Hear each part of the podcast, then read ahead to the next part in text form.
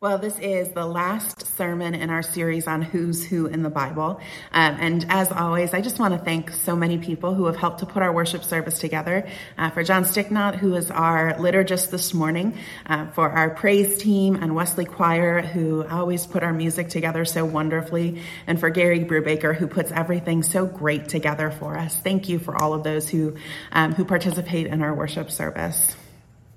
So this is the last um, in our series on who's who in the Bible, talking about um, some people that you may know or some that you may not, some that we know a little bit about, some that we may not know anything about, some that we're going to name our kids again, like Mephibosheth. Um, so we've been talking about who these people are, um, imperfections and all, uh, who they are and what their faith tells us about our faith, about themselves, and about God. Um, now, in the next few weeks, we're going to start a new series talking about some of our favorite songs, especially songs of faith. Now, these are some of the songs that y'all have sent in as your favorite hymns or songs um, or praise songs. Um, so we'll have uh, a series looking at these songs and um, some of their origins and how they were written um, and what they tell us about our faith. So, but before we get there this morning, we're going to talk about Lydia. So, would you pray with me? God, may the words of my mouth and the meditations of all of our hearts be acceptable in your sight, O Lord, our rock and our redeemer. Amen. Well, if I were to ask you or anyone who um, who the major characters are in the Bible, or who you can name from people in the Bible, um, I think many of the ones that we've talked about this these past few weeks would not be top on your list. Um, maybe Paul, um, but probably like Jesus would come up first, um, or the disciples, um, or Mary, the mother of Jesus. Most of the time, they're probably going to be New Testament um, people. Maybe there'll be others like Isaiah or um, Noah, but mostly they're going to be stories that we've probably heard before, obviously, um, or like the, the major characters. And throughout the scripture, there are those major characters and major figures, but there's also some of those, I guess, minor ones, the minor characters, the minor figures. Um, they're not the Jesuses or the Moseses or the Paul or disciples or Mary.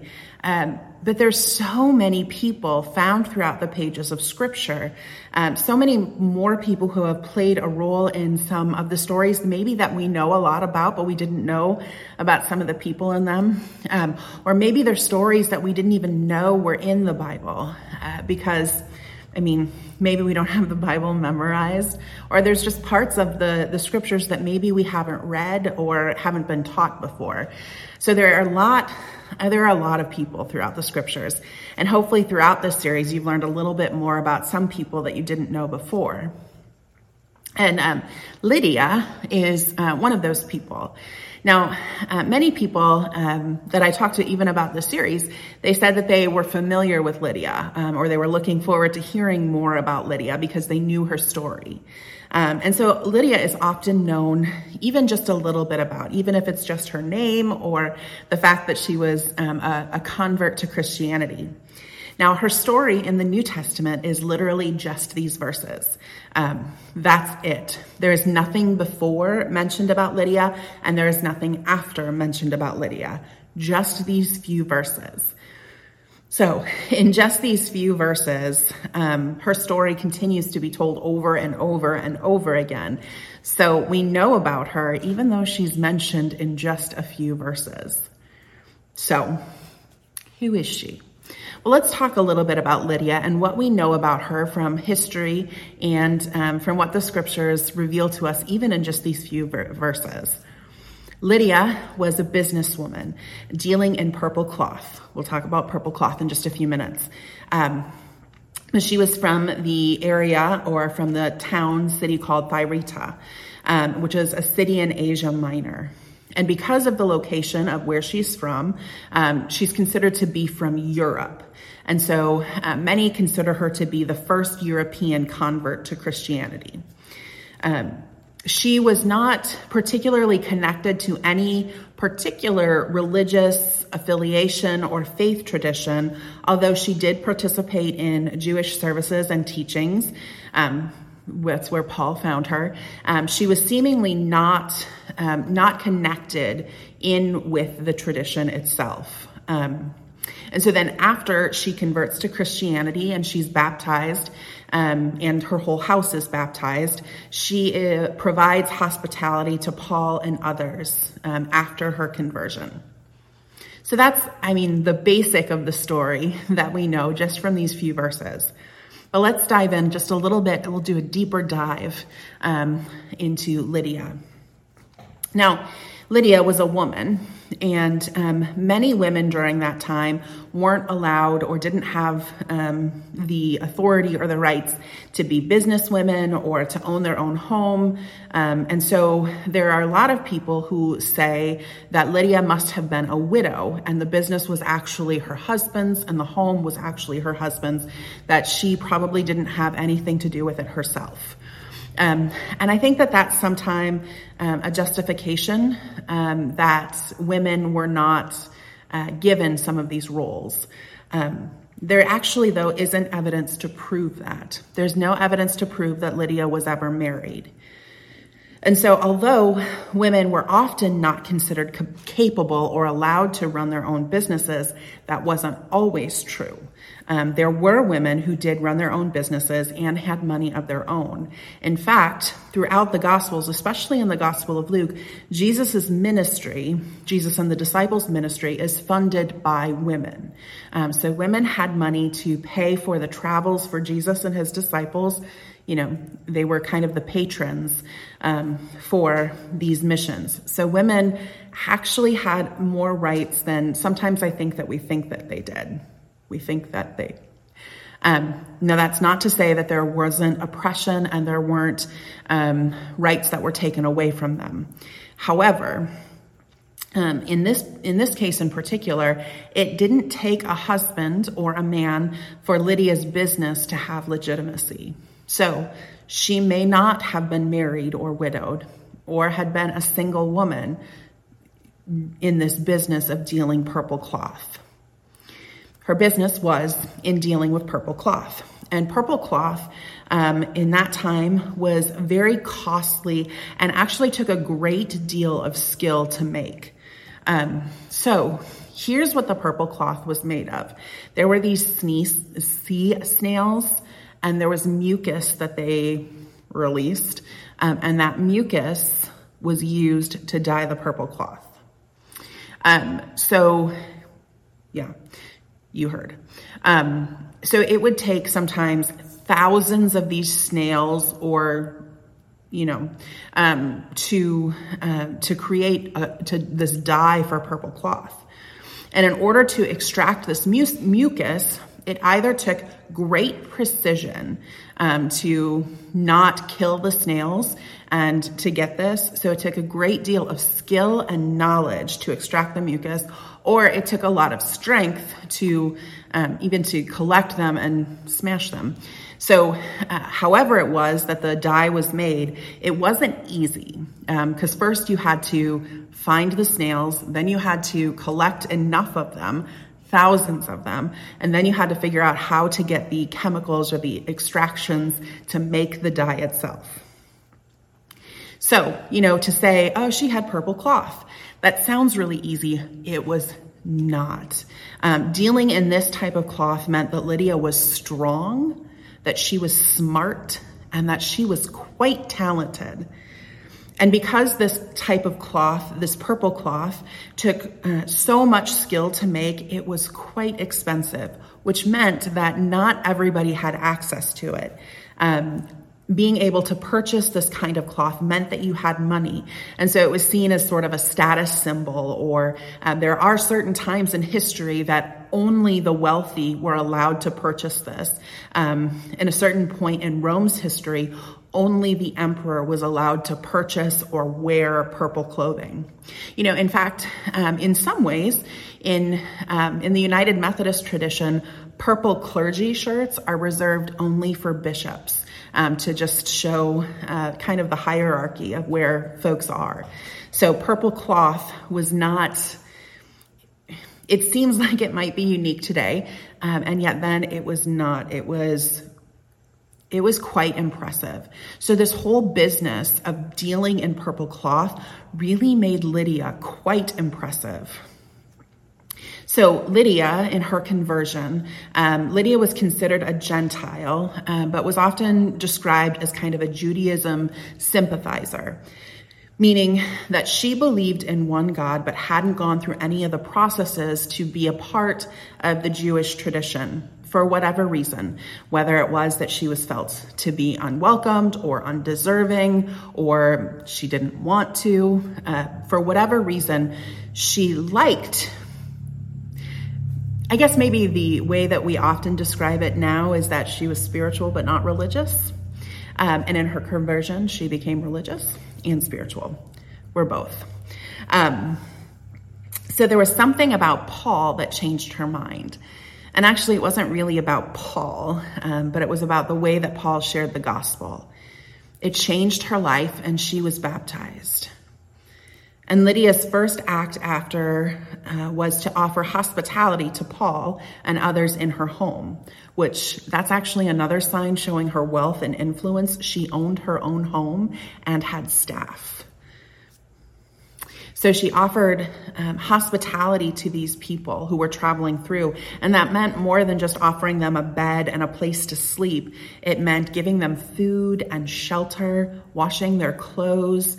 Um, and Paul often found himself in trouble. Um, and so she was sometimes, you know, aiding and abetting or offering space to someone who was seen as a criminal or even a traitor to, um, to some people.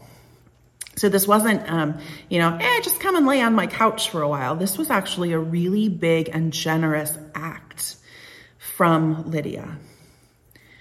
So although she's only mentioned in these verses, she's really quite influential.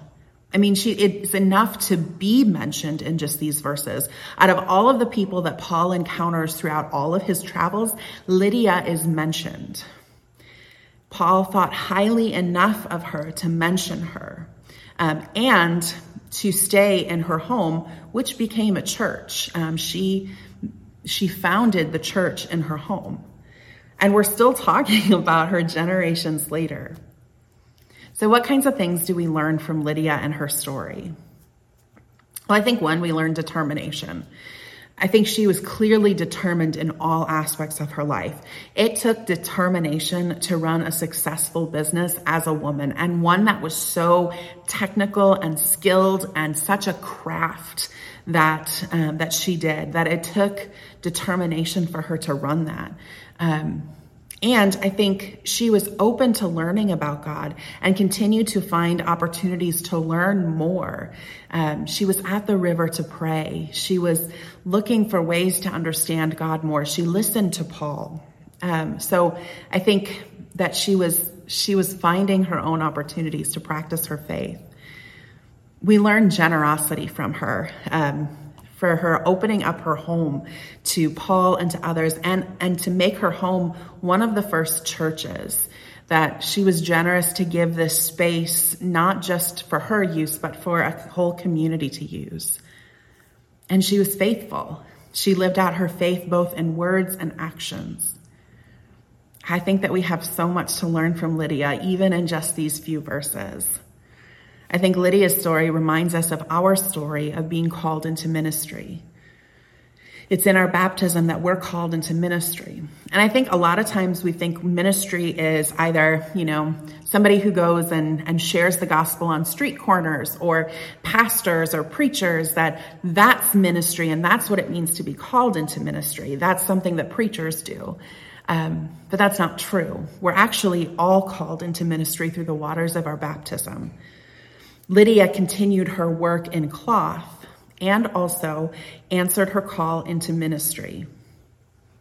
You're called into ministry as well by the waters of your baptism.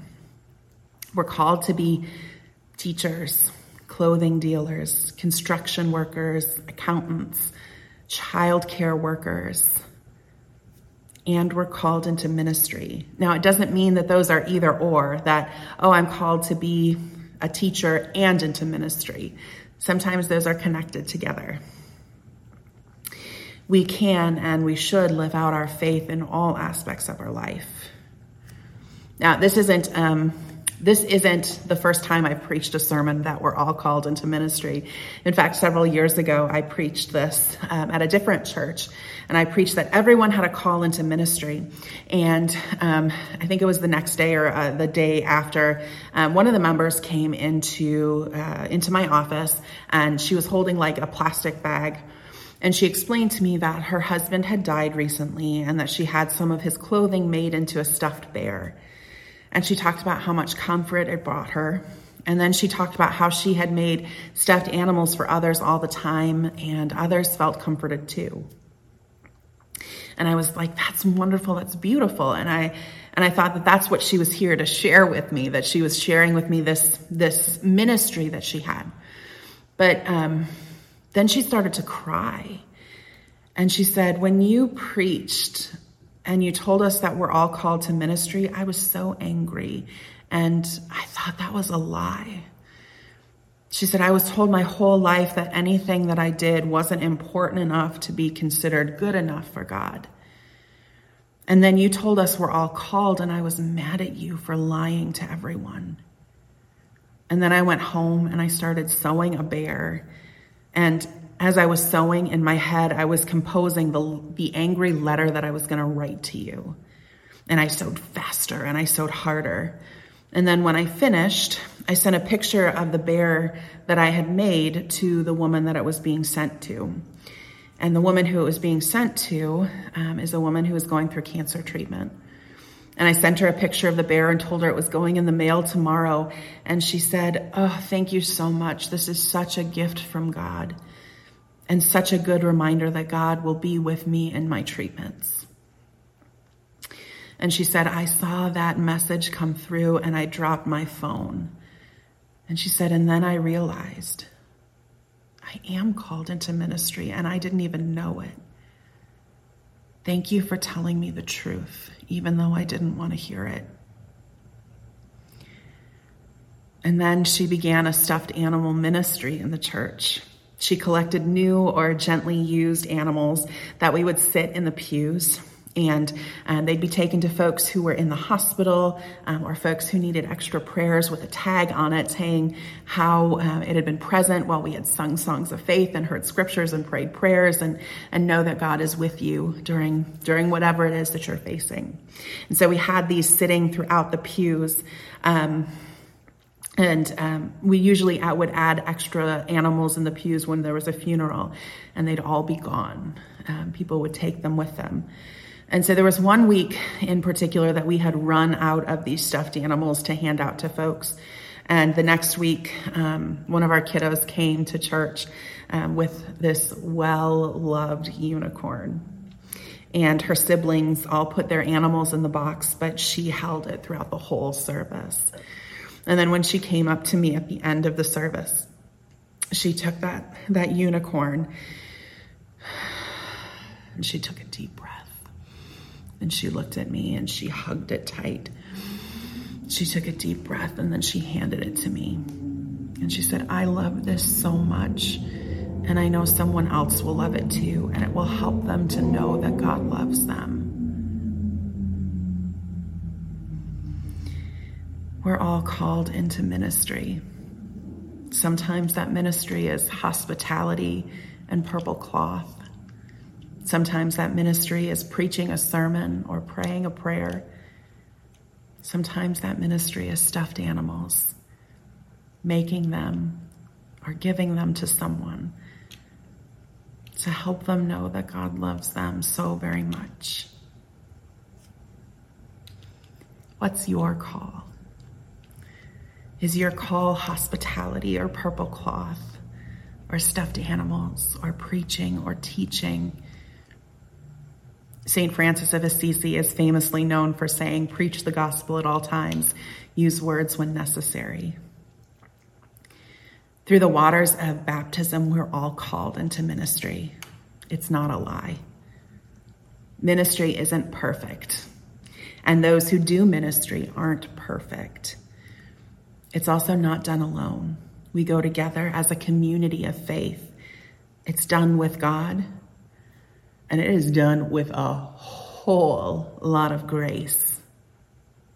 It takes you just as you are, just as I am, though tossed about with many a conflict, many a doubt, fighting and fears within of without. O Lamb of God, I come. Thanks be to God. Amen.